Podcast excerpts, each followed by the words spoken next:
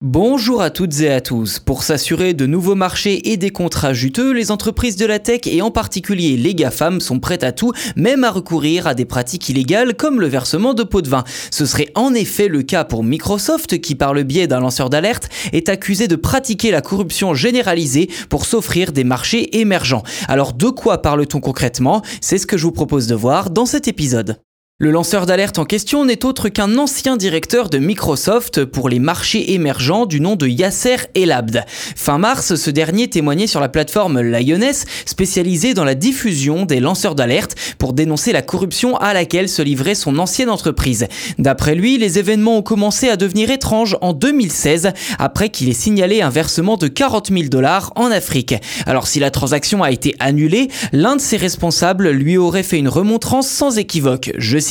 Je ne veux pas que vous soyez un bloqueur. Si l'une des filiales au Moyen-Orient ou en Afrique fait quelque chose, vous devez tourner la tête et laisser les choses en l'état. Si quelque chose arrive, ce sont elles qui en paieront le prix, pas vous. Fin de citation. Un rappel à l'ordre qui aboutira deux ans plus tard à son licenciement quand il rejettera, je cite, un plan d'amélioration des performances imposé par l'entreprise.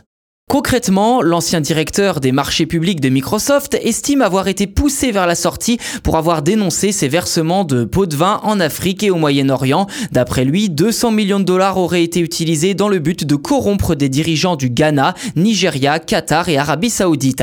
Et environ la moitié des vendeurs et managers avec qui il collaborait à l'époque auraient trempé dans ces affaires louches.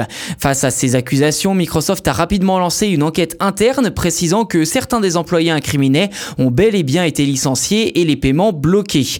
Becky Lenaberg, vice-présidente de Microsoft, a réagi à ces accusations en expliquant que la société s'engageait, je cite, à faire des affaires de manière responsable et nous encourageons toujours les gens à signaler tout ce qu'ils voient et qui pourrait violer la loi, nos politiques ou nos normes éthiques. Nous pensons avoir déjà enquêté sur ces allégations qui datent de plusieurs années et y avoir répondu. Nous avons coopéré avec les agences gouvernementales pour résoudre toutes les préoccupations. Fin de citation.